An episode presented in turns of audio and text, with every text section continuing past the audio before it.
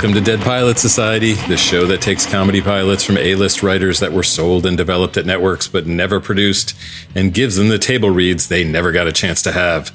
I'm Andrew Reich, the creator and co host of Dead Pilots Society. Okay, this is our first separate after show episode.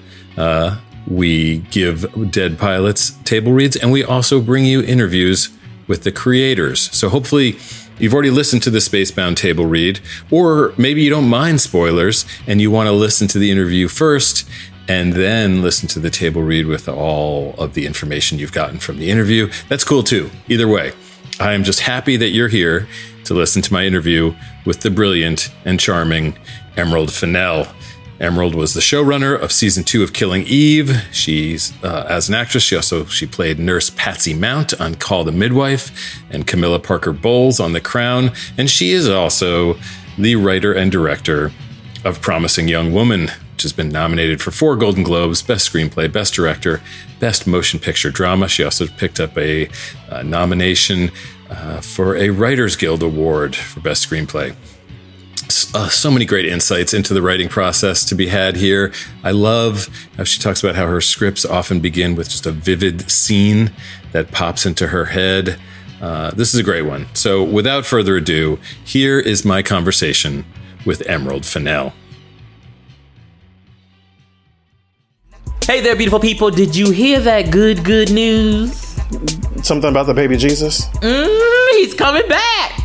Or do you mean the fact that Apple Podcasts has named Fanti one of the best shows of 2020? I mean, we already knew that we was hot stuff, but a little external validation never hurts, okay? Hosted by me, writer and journalist Jarrett Hill. And me, the ebony enchantress myself, Tre'vell Anderson. Fanti is your home for complex conversations about the gray areas in our lives, the people, places, and things we're huge fans of, but got some anti feelings toward. You name it, we Fanti. Nobody's off limits. Check us out every Thursday on MaximumFun.org or wherever you get your Slayworthy audio. I mean, we're here the day after you just were nominated for Best Motion Picture Drama, Best Director, Best Screenplay. Carey Mulligan got a Best Actress nomination. I mean, that is so incredible. Thank you. Um, and maybe it's a relief that even though I'd be happy to just talk about Promising Young Woman uh, the whole time, maybe it's a relief not to talk about Promising Young Woman and to talk about Spacebound. It's really nice to talk about Spacebound. I, it's so funny. I just had my my morning coffee because it's morning here, and now every morning I think nice brown coffee. so thanks, thanks for that. Um, in in some of the interviews I've read about the the film, I know you talk about that there was a scene that sort of just came to you that you know an opening scene of, of, of your lead just sort of suddenly being sober and saying what are you doing? Was there anything like that with spacebound? What was the germ of spacebound? Do you remember I think the gem of Spacebound was the same thing. I think it was the coffee shop scene. It was kind of the opening, yeah, the opening scene with a with a kind of uh, this these kind of three weird people in a coffee shop, and I suppose somebody must have cut in line, or I don't know, maybe a guy was being a douchebag in a coffee shop, and I I probably thought like, ugh, wish I could put my put my hand on him and just explode him place. It's usually something, it usually comes from a bit of like idle violence. um, and so, yeah, so I think the first thing probably was was G456 in the coffee shop exploding that guy. But I think more generally, I wanted to. Um, I, I love a fish out of water comedy and so I was sort of, you know, thinking about all those great like movies that I watched when I was little, like Splash and Enchanted and all of those sorts of things, which have these kind of incredibly guileless female characters who, you know, find them find themselves in this kind of extraordinary modern world. And it just felt like such a fun opportunity to to talk about the stuff that I love talking about, really, which is why we are the way we are and I think having an alien who's actually quite savvy, in spite of her kind of childlike wonder, she's actually not an idiot. Um, but and to have, for people to have to explain why rules are different for different people and all that kind of stuff just seemed like an incredibly fun premise and and and a really fun opportunity for a an old fashioned like apartment share comedy too i think right um that's fine you know splash is something certainly that i thought of you know when when i read it and that you you have this fish out of water who happens to be this a beautiful woman. And so what that does to that fish out of water story and how people react to her um, and it's funny again in light of the film you know i think about how dan behaves with her and how he you know your your guys in this are certainly uh, a bit more gentlemanly even even phil as awful as he is um, is you know tells dan like that woman is crazy you know? He he's yeah. the voice of come on now. Oh definitely. I think they're like it's interesting. I think certainly when it comes to sort of sitcoms and the sitcoms that I really love that are kind of ensemble pieces, like obviously Friends, um, but Parks and Rec and The American Office and you know 30 Rock and the shows that I watch again and again and again and again. Everyone's nice, or at least everyone is redeeming. You know, you can't, you don't really want to watch a comedy about a bunch of people that you really hate. I mean, because even Arrested Development, which I would say every single person in that show is an abomination, you love all of them deeply. In fact, the more awful they are, the more you love them. So it's kind of maybe that's the exception that proves the rule. But for me, yeah, but creating a world and, and part of Spacebound was was trying to just make everyone lovable. And also, you know, the, I suppose the kind of wider premise of it is that a bunch of people who have no idea how to be humans successfully. Venetia, who's just like a space cadet, baby doll, um, sort of millionaire's daughter, and Phil, who's just kind of in, in complete denial about the kind of person he is, and Dan, who's just incapable of making any decisions or you know just kind of terrified of life. So it sort of seemed like a really nice thing for somebody to have to be taught by teachers who had no idea what they were doing. Right. Yeah. Just her, her yeah, Venetia being the female role model seems deeply problematic. Um, well, originally I wrote Venetia because I wanted to because I wanted to do it, um, but then Lolly did the reading, and then then you know thinking about your reading, and I just think Lolly is the funniest. I think she's probably one of the funniest actresses in the world. And so I thought, I just, you know, I think she'd be amazing. And now I've seen that, I'm just like, yeah. no one ever, ever must ever do it except for her. She's so funny. And it's so fun. You know, what's so exciting about your podcast is that, you know, all of these pilots that we write and that just get, you know, chewed up by the system fair and fairly, you know, that's the way it goes. Um, you never really get, you never get to hear them unless you're lucky enough to have gotten to that stage. But you know, certainly our script didn't get to that stage, so I'd never heard it. So it's just such a such a joy. That's the whole point of what we do, and it's why we take you know scripts that weren't shot because if they were shot as disappointing, I mean, and in some cases, it is it's almost more painful when you make it and then it doesn't go. But on the other hand, you got to cast it you got to hear you got to pick the actors you got to hear it read you got to see it shot and you know so the point of this is exactly what you're saying. It's just like we you, you slave away for for so long on these things and then you just never get to hear it read aloud except sort of in your own head and um and you know and in the case of yours just to hear that cast that you really helped us put together was just uh, extraordinary um, so speaking of, you know, so, so tell me a bit about the origin of it and uh, how you you pitched it and what its journey was through the process. Well, I I don't really pitch things. I just write the script. Okay. So I'm not very good at pitching um, because I did well for I mean a million reasons, but also I think it's kind of the moment it's done, I'm already out of there. In a weird way, like the moment it's down on paper, I'm out of there. It, like in my brain. Not that I don't love doing notes and revisions and stuff, but like if I find this I find the kind of slightly backwards way that we we are expected to do it, which is to discuss it until you're sick of it and then to write it down, just kind of kills it for me personally and creatively. So I yeah, so I just write stuff and I've, you know, written millions of things that are just diabolically bad and they don't ever go anywhere. People just say like no, but this was one of the ones that I think, you know, people liked. And and I was lucky, but I think it's, you know, certainly for me, I don't know how you do it, whether you like to pitch or you kind of go in with a script.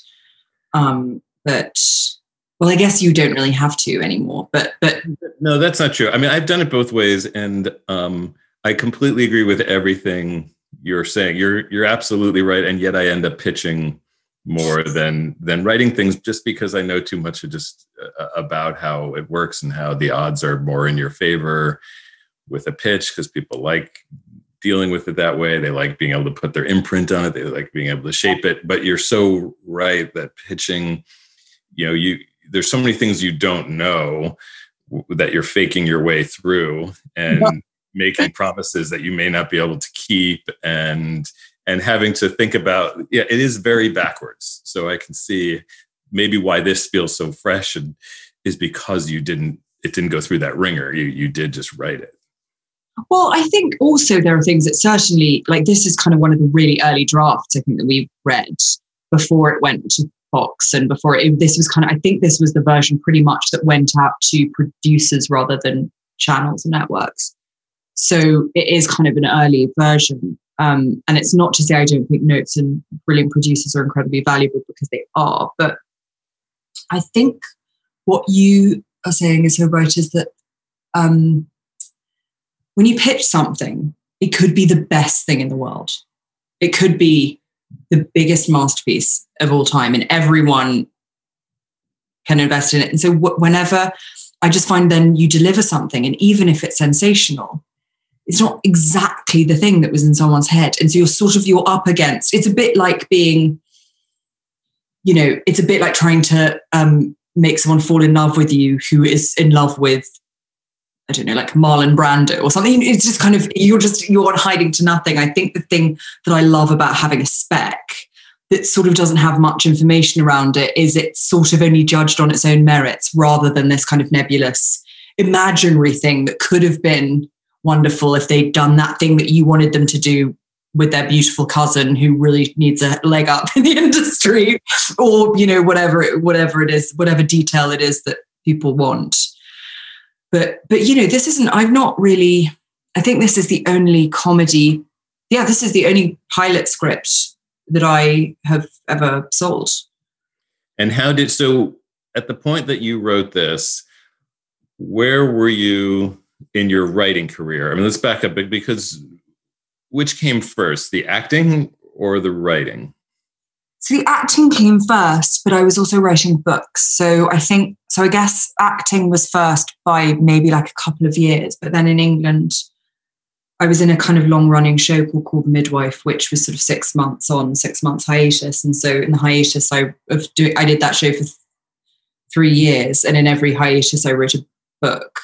So the first two were kind of um, Harry Potter age sort of children's books and middle grade, I guess you would call them. And the last one was like an adult thriller.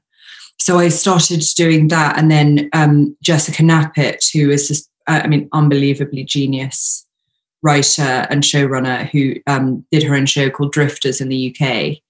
Um, and she's the person who gave both me and Phoebe Waller Bridge our first writing credits. And she's just the greatest teacher and a brilliant genius. But um, but yeah, so she was writing, she was writing the fourth series of her show Drifters, and she'd read Monsters, my most recent book, and asked if I'd like to come in and, you know, and write on, you know, write on some of it. And so that was kind of what really started. But at the same time, I'd been, you know, I'd in England, I'd pitched a lot of drama shows and kind of they nearly, you know, they'd kind of gotten it's a very different system in England. So they they kind of yeah, you sort of don't you don't do it in the same way you do it in America. So yeah, so so but Spacebound was the first the first thing I sold, I think.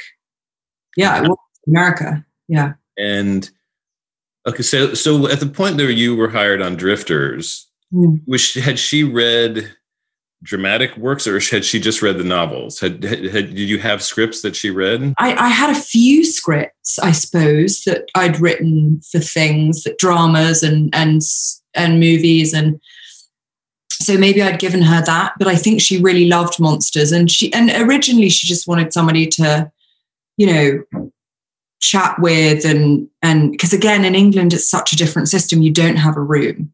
You Right. have a creator, and you have much more contained things. And Jess is the creator and star of her show, and she writes all the episodes and you know you might get somebody in to come in and help on an episode but it's not it's not remotely the same as a room so i think it's much less of a you know her getting me in for maybe an episode to see if it worked is is maybe less of a risk and it was more and we got on incredibly well and had the same sense of humor and i was a huge fan of the series and um and so yeah so it was kind of it was lucky you know it was, So she was- wasn't handing you off a an out, a first draft to, to write of the show. She was pretty much writing the drafts of.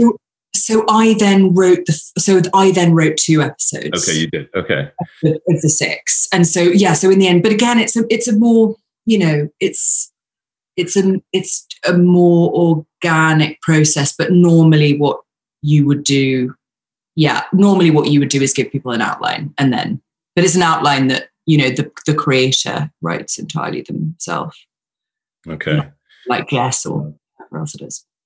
yeah. I guess I'm just asking you. The form so different from writing novels. You know, did you learn that on the job, or you had already kind of been writing? yeah i'd sold i had sold like you know I'd, I'd sold a couple of ideas to people i'd written a couple of film script. so i did have specs i did have stuff to show her i just don't know that she asked to see it because Okay. that's the thing about someone like jess who's so brilliant and why it's so i'm so grateful and it's so important to it's i think the system in england is for for its flaws really brilliant because it does mean it does mean that people are kind of autonomous. And so they can kind of say, I'm going to give this person a chance and see how it goes. And if it doesn't work out, I can fix it or whatever it is. And she's just incredibly, she's incredibly gifted and she's a really, she was just, she's intuitive and, but she also taught me really quickly, you know, so she, all of the stuff that she knew and had learned herself, she just taught me super fast. Um, what a gift! Yeah. so, so how did Spacebound make its way to America and to Gail Berman? And do you remember how that happened once you had written that spec?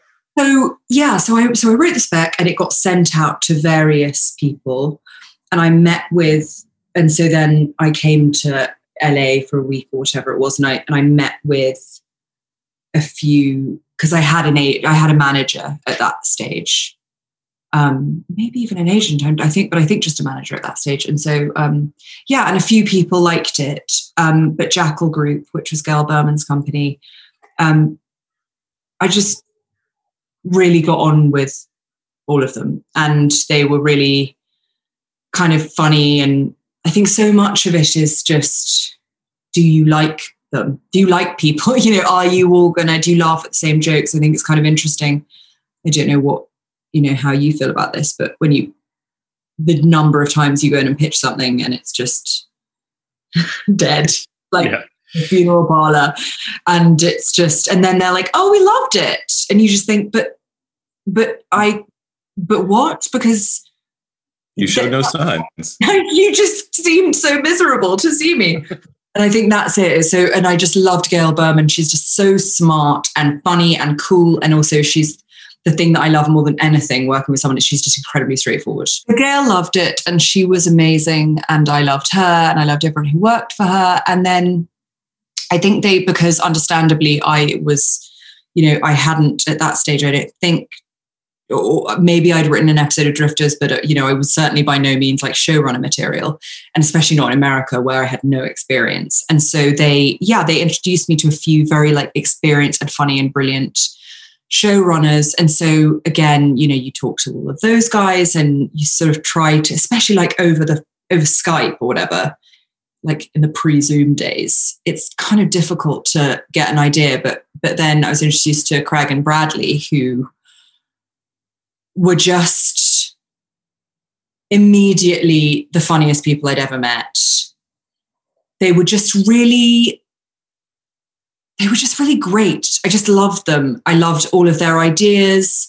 They were so, they were the perfect combination of like, you know, respectful because it's somebody else's idea and they understood that that's something that's very like personal, but at the same time, like incredibly wise, so clever about how things, you know, are supposed to be. I didn't know any of the rules and they kind of taught me all of that stuff again. So I was just really lucky to have worked very quickly with lots of people who um, were very good at teaching in a way that didn't feel like I, you know, I didn't feel like a student. They were all clever and kind enough to make me feel like a grown up, even though I really wasn't. Um, and I'm definitely, I don't think I'm a natural pupil because I'm really annoying um, and a know it And I think like Tracy Flick in election. So uh, yeah, to find those people that could bear me was really was really nice. Craig and Bradley were amazing. And help you navigate through what's a crazy system once you've sold the script. So at this point, were they brought in once you had sold it to Fox or before? That's a good question. Yeah. I actually don't remember. I think I think we sold it to Fox and then but oh, oh this yeah, that would I don't know sort of thing like it's like good to ask Gail. I, I mean I I I I don't know. Also, it's kind of it's it, it, the problem for me is that it's all slightly um, amplified by the fact that I was in London. Right. You know, I'll come out for like a week maybe to pitch and things, but actually, in terms of what, in terms of the kind of linear linearity of it, I'm a bit, I'm a bit stupid because I, I sort of, it's hard to remember exactly because I was here. Um, and yeah, and I don't mean to keep asking questions that you may not remember, but I'm wondering if there were if there were sort of comps for shows when you were talking to the network about how you imagine the show going forward, whether there were other shows you were referencing. Um, yeah, I think I think that the the stuff that we were talking about were was was well it was more movies i think. It was more enchanted and splash but we are talking about like you know certainly the sort of feeling the the kind of friendship and the sort of slight like heightened humor maybe of something like new girl. Um uh we talked a bit about you know stuff like mork and mindy uh, dharma and greg even like those kind of i think those odd couple relationships so appealing too. And and Dan and G456 felt like that kind of those two sort of characters. Um, but again, you know, we'd sort of given them the script, so they kind of they were quite. I, think it was sort of quite clear, sort of what it was going to be. I think from the get go, the one thing that was harder to explain to people was the was the overlord and the kind of beta complex world right. because initially and in the first draft that we we read for your podcast um it was just gonna it was gonna be like um it's a wonderful life and it was just going to be you were going to hear voiceovers over the kind of twinkling stars and then very quickly we were like mm, it's just absolutely it's going to get so boring after a while and so then you know then it was kind of like well how do we get a really camp quite kind of old fashioned, almost like 70s feeling sci fi space world. Like it, I, I, think it just needed a lot of crystals and oozing, just oozing. and you know, but it's but it's difficult with that stuff because of course, the less you know, you know, we, we were kind of very reluctant to ever leave the Overlord's palace because the more you know about Beta Complex, it's so funny because everything that G456 says about it, like over the course of like all of our later notes and all that kind of stuff and different drafts, it's just so horrifying. It's like the most violent, senseless, cruel planet in the world. Um, and yet it's still better and more highly thought of than Earth. Um, and so, th- yeah, it was important to us that we like to see Beta Complex because it's a bit like Maris. Is it Maris? In, yeah. Yeah. You can't see the full horror. It's better that we never know about right. the movies. we can't see the trees that are made of meat.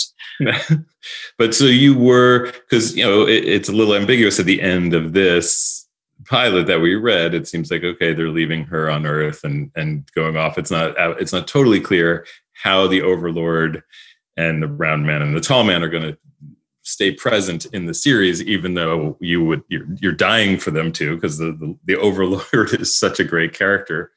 So basically, the, the premise was that G456 and her shenanigans would become the Overlord's sort of pet obsession.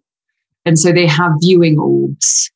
Um, and it's sort of basically they watch that the idea was that that everyone in Beta Complex watches Earth, a bit like the way that we watch, you know, real, really like horrifying reality TV shows. Um, and the Overlord becomes obsessed with G456 and Dan and their romance and is basically kind of watching it. And, and because he's less bloodthirsty when he's happy, um, the tall man and the round man have to kind of keep slightly chivying things along down on earth to make things a little bit more exciting kind of they're throwing they're often like throwing in little um yeah the little spanners in the works to like hunger games style kind of Exactly, exactly. To make it to to keep the Overlord interested in it, and then she kind of becomes a huge star in Beta Complex, a bit like I suppose um, the Truman Show or something. So I mean, you know, and that is all very sort of vague. These, these were just like you know our possible future things, but we definitely wanted the despotic overlord to have a real soft spot for G456 and Dan so yeah so there's sort of a greek chorus but not completely just observers. They they are affecting things in their this g4 they're affecting things but also they have their own stuff going on. Okay. you know the poor man is in love with the overlord. And so that you know that kind of that romance plays out over the course of it the more the unrequited romance. Um yeah and so it, so it was kind of um absolutely beta complex would be a kind of place in and of itself that we didn't spend that much time in but that was always a kind of fun you know it would always have its own sort of little mini storyline every series every episode. But the a story the sort of main thrust you imagine was this romance between well i think it was it was yes the romance but much more it was going to be a flat share comedy which is what right. in england. I don't know what it would be called in america. Is it called the same thing no, it's definitely not called a flat share. what is that? Um, a hangout show. Um, yeah, that I think that is probably the best description of what it is because because truly it was it's it, yeah it's a very high concept hangout show. I think it was it, it was kind of going to be important. I think as we went along that G four five six's alienness somewhat recedes. You know that yes, but she has to function. She has to get a job she has to get good at that job. She has to like you know she's going there there, there comes a point where getting back to beta complex is less and less appealing to her because she's more and more invested in her life in earth on earth. So i think that was the kind of main tension was always going to be when they want her back to, to kind of as a queen of beta complex. And she needs to kind of choose whether she stays or goes Right. And and her powers have left her while she's on on Oh yeah, she never has powers again, I don't think. Or certainly like maybe there'd be an episode where they gave her her powers back for a joke, but like it was important that she was to all intents and purposes human by the right. end of and then she was just yeah, she was just left. She was stranded in a human body and there, there was nothing she could do about it. And you know, there's that line where she talks about what women, you know, uh, this is what women on earth wear. Yeah. Um, and that seemed to be such a, hint of what, to me, what the show seemed to be about. You know, uh, this sort of feminist, um, more feminist than Splash in a way, because of the time of, uh, that it really is about how would you think women are meant to behave if you have just observed you know film and television and and these images that were i always imagined going forward a scene where she's just been watching Pornhub on Phil's computer, and she's learned all kinds of lessons about this is how human women behave. Well, also, but but Beta Complex are very very familiar with human with human sex because um, because humans are famed for their violence and their hideous and horrifying genitalia. so, like, I think there's sort of it's funny the things that she the things that do not shock her are interesting. And like again that's stuff that happens later but like she's not at all she's not a baby or a prude. She actually finds like any sort of deep horror violence or sex quite normal um, but other things completely baffling so one of the things was like we were talking about like you know dan has an interview for a job and she says oh here's your lipstick you got to look your best and dan's like oh, men don't wear lipstick. You know, it's just like, obviously, I'm not selling this. This is not like, this is gonna definitely not gonna get picked up by anyone else on the back of this terrible pitch. But like, it's just, but it's just those little things. It's the little kind of weirdnesses of all of our lives that, you know, kind of are hangovers from God knows what. Or the thing that I used to say when I was pitching it was like, you know, um, and we were talking about this exact thing like how is it going to be going forward? What's the kind of message? And I would, I would sort of say like and actually i can ask you maybe it will work. When you it's, it's difficult to ask people in america because there isn't parallel parking but how often does somebody a stranger stop and guide you into a parking space or like give you guide you as you're driving that happens we have parallel parking you know that, that happens do people ever stop and like uh, yeah. I mean, it, it's happened to me, not frequently, but certainly that happens. Okay, so that's quite unusual because for most people, when I discuss this, for women, it happens to them like every third time that they're parking or doing any kind of maneuver. A kind of helpful man will like See, guide, guide them, supervise, yeah. supervise. But generally speaking, all of the guys I know or were speaking to were like, that has never happened to me. So maybe I'm afraid you might be a terrible driver. so, this isn't, so this might not work. Yeah, usually, I don't know. Usually a whole group of people gather around to, yeah, to help. Like I don't know. But... Yeah, they're just like, and there's a child lying in the street and it's, yeah. So yeah, no, um, I think it's just, it's just those little kind of, it's the stuff that is, well, and, and there's so much, you know, based on your attractiveness, based on your weight, based on your skin color, based on your clothes. There's so much to explain about the way we treat each other um, and the kind of invisible hierarchies, or increasingly, I think, visible hierarchies that are kind of emerging. So it's it just seemed like a yeah, it, it seemed like a kind of great. My favorite sort of thing is anything that's like you know anything that has a bit of social commentary but isn't a crushing bore. right. Um, and was Fox during the development process? Were there? Do you remember? Were there things they were trying to steer you away from, towards? Did they seem nervous about the high concept nature of it, or I know that's obviously very baked in. So if they bought it, they knew they were getting themselves into a, an, a space alien comedy. But did they? Do you remember I, what direction? I think that they, I think that they wanted more.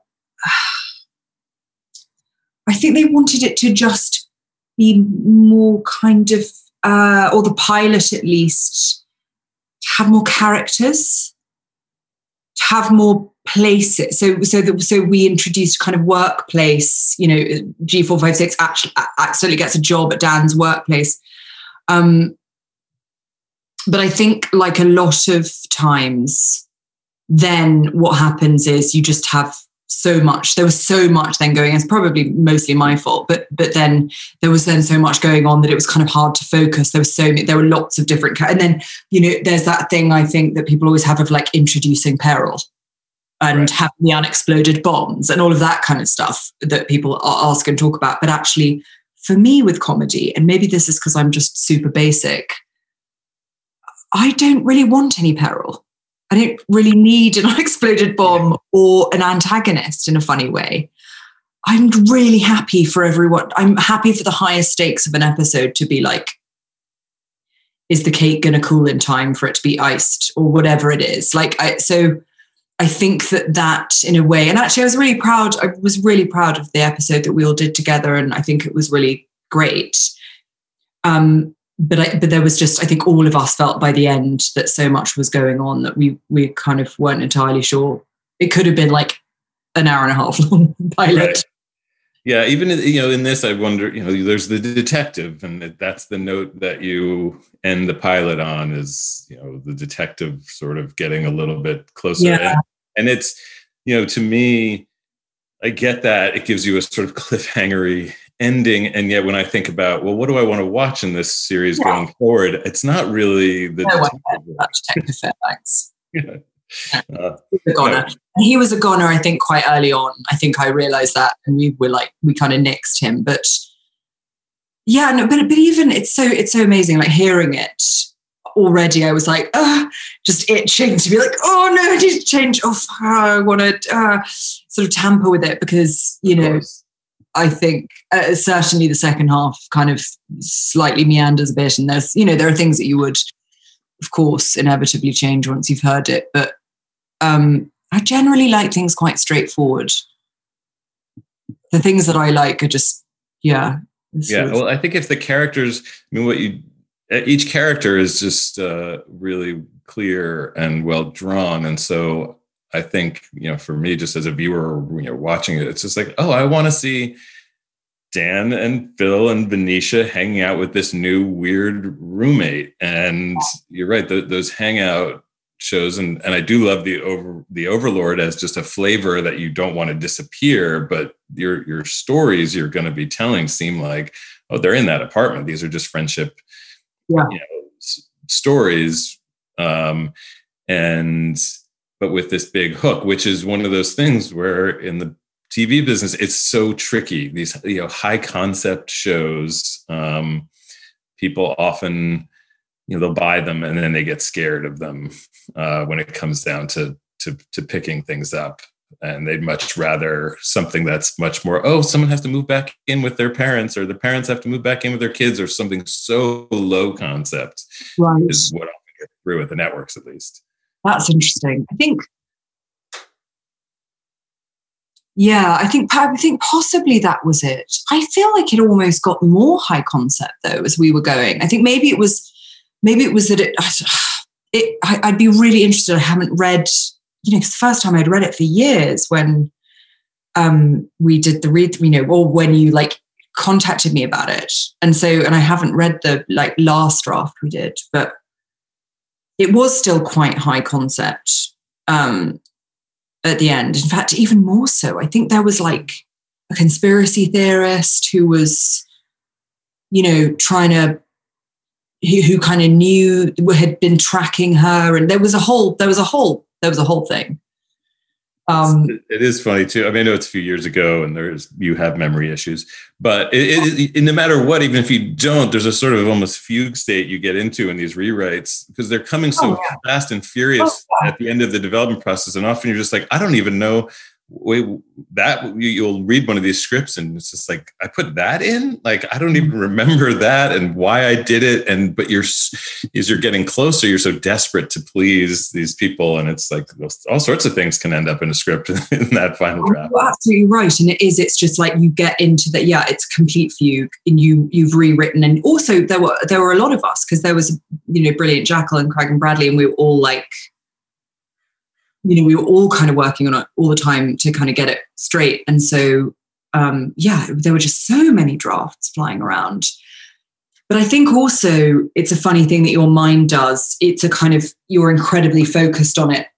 And then when you find out it's just a goner, you sort of emotionally, it's a bit like breaking up with someone and you can just cannot remember why you were together it's it's not, not that I don't absolutely love the script or like love everyone I worked with, but it's more like you just shut that, you shut it out of your mind because it's like it's a dead end, it's finished, it's a sad thing that you love, but it's and so yeah, and I think also for me, you know, amnesia aside and all of that kind of stuff, between that moment and now, I'd worked, I just worked so kind of constantly that I think I've sort of slightly Yeah. to my synapses. so so how does Killing Eve? So you and Phoebe had worked together on Drifters. Is that that's where you met each other? No, so we didn't work together on Drifters. She worked on a different series to me. It was just that it just so happened that Jess had, you know, had hired both of us separately. Uh, no, I met Phoebe. We were both actors in a film called Albert Nobbs. Uh, and we were, yeah, we were like, it was, you know, early, early jobs. And, um, and so we met there and, you know, always got on. And, and then I had sold a show to uh, Sid Gentle a few years beforehand with um, with a friend of mine um, called Daisy Lewis. We'd we'd sold a sort of period drama to them, so I knew. So and then and then they'd optioned. Actually, Sid Gentle had also optioned my first two books, uh, The Shiverton Hall and The Creeper. So I knew Listeners know Sid Gentle is Oh, I'm so sorry. So Sid Gentle, the producers of Killing Eve. okay. So, so I'd so it was kind of that. So I knew Phoebe very well, and um, you know, just love her and think she's the biggest genius in the world. And I had worked already with Sid Gentle, and so when Phoebe, so when Phoebe was because she was always going to go and do Fleabag two after she did Killing Eve one, and so they it kind of they needed to get a room together, which is uh, again a very unusual thing for England.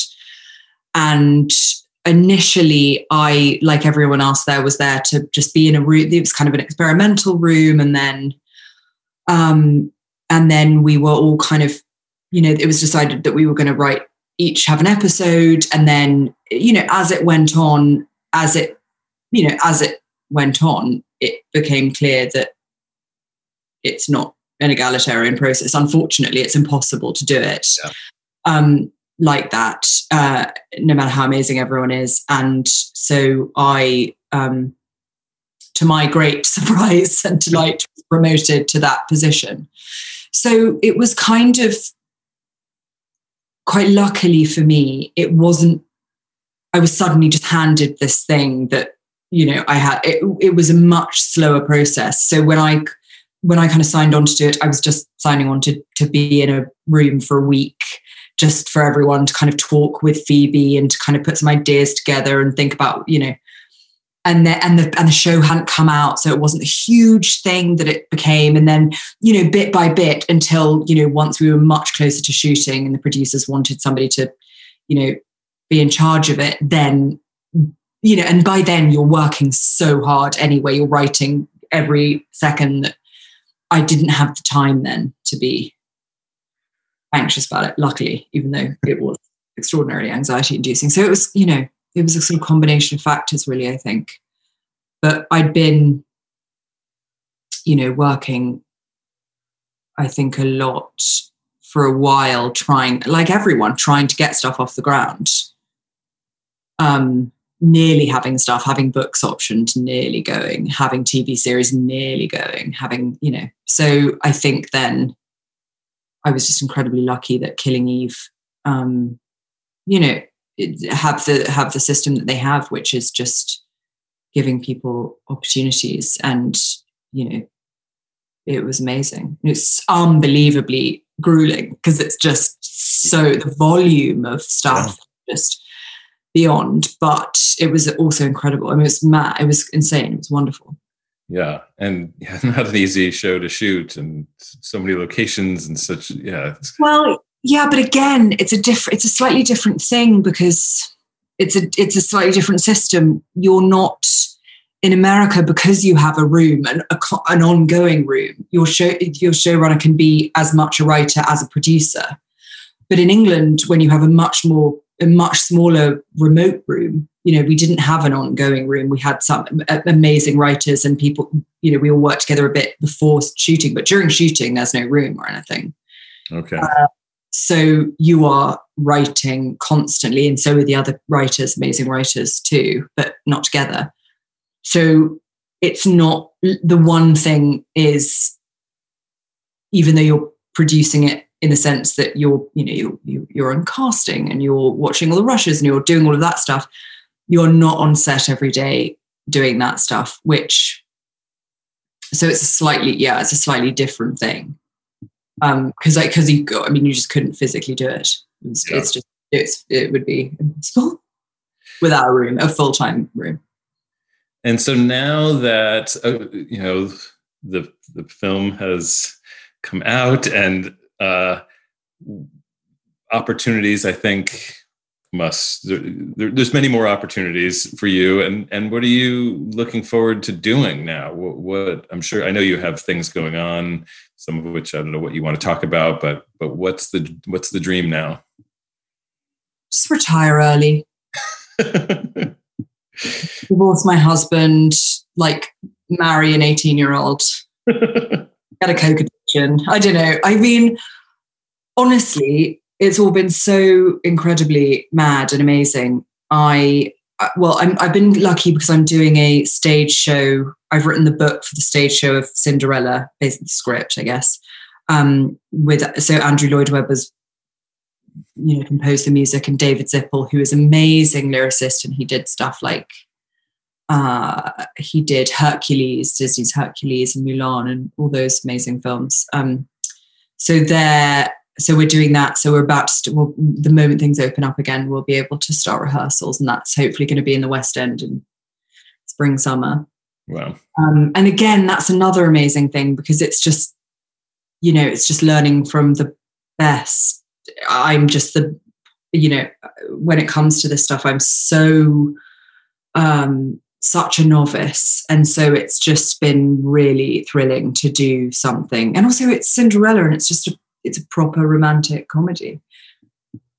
And it's, and it's, lavish and it's going to be live and it's just and there's a full orchestra. It's just like uh, now more than ever i've never ever ever wanted to see someone wearing the biggest costume in the world singing with a live orchestra. Like it just i'm just desperate for it to start. But but as for everything else i think i um i probably uh, i hope i'll just do the the usual thing which is i'm just about to finish a script. And you know I'll, and once it's finished i'll see if anyone likes it. And that will you know and hopefully someone will. And if not then i you know I'll start on the next thing. But in general i think i don't i, I think i'm unlikely to do i'm unlikely to kind of do anything. I'm unlikely to make the sort of the relationship decisions before i have the thing that is i don't know it, if it's i'm so bad at explaining it but it's so important to see the actual response to the thing itself rather than Right.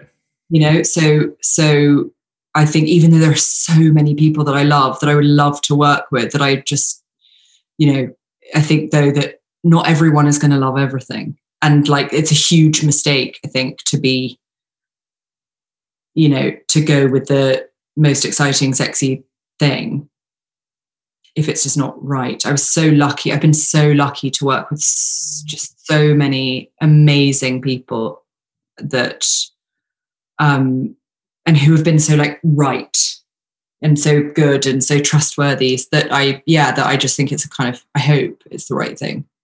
Because my head is so easily turned. I'm so venal. And and uh yeah so so it's sort of better it's better for me to stay away and just do the writing Yeah. leave Uh, everything that- last minute I think that makes a ton of sense. I think few people can have the willpower to resist the kinds of uh well let's see yeah, we'll see. We'll see. We'll catch we'll catch back up. titanic 4 Yeah. to finally find its right i don't know it's it's it's so i'm just so i'm I, it's sort of funny because we're speaking now just after you know the golden globe nominations were announced. And it's so it still feels so much like a fever dream. Right. that i kind of yeah i just don't i still don't know i still don't know what's going on really. So it's so nice to talk about spacebound because i love it. I loved it. And i loved doing the read through so much. It's uh wonderful. And i thank you for doing it. Thank you for getting in touch because i really it was like such a it was just such a joy actually. It was such a joy.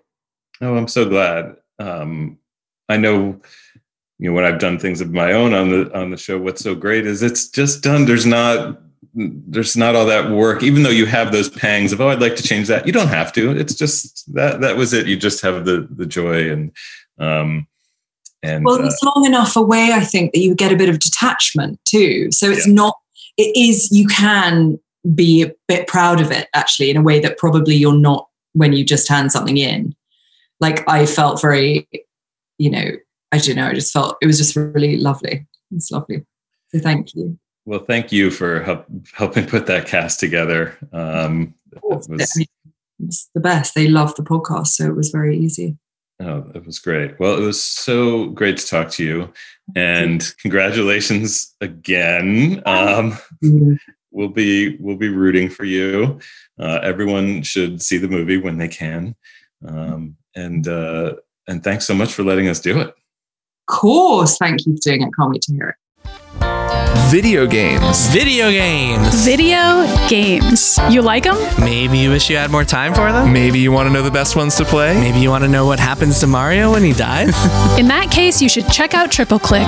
It's a podcast about video games. A podcast about video games? But I don't have time for that. Sure, you do. Once a week, kick back as three video game experts give you everything from critical takes on the hottest new releases to scoops, interviews, and explanations about how video games work, to fascinating and sometimes weird stories about the games we love. Triple Click is hosted by me, Kirk Hamilton. Me, Jason Schreier. And me, Maddie Myers. You can find Triple Click wherever you get your podcasts and listen at MaximumFun.org. Bye. What an absolute pleasure that was talking to Emerald. Maybe it uh, got you itching to write a flat chair comedy. Uh, Dead Pilots Society is produced by me and my co host Ben Blacker and our associate producer Noah Finling. I also want to mention that our great new logo was designed by Stefan Lawrence. You can find him on social media at Stefan Patrik. That's at S T E F A N P A T R I K. Maybe you have some graphic design needs. He's great. Uh, hey, if you like the show, please leave us a review on Apple Podcasts. Really helps us uh, find new listeners. Maybe tell a friend about us. You can find us on social media. Uh, we're on Twitter at Dead Pilots Pod and on Instagram at Dead Pilots Society. Maybe hop on there and tell us what you think of this new split format. Next month, we are going to bring you another uh, amazing British writer, Tessa Coates, with a fantastic pilot called Primates, which has a crazy story. It is one of the Quibi casualties. Uh, great cast. Maria bamford many other people just a really amazing cast. So um, until then i'm andrew reich. Thanks so much for listening. Maximumfun.org comedy and culture. Artist owned audience supported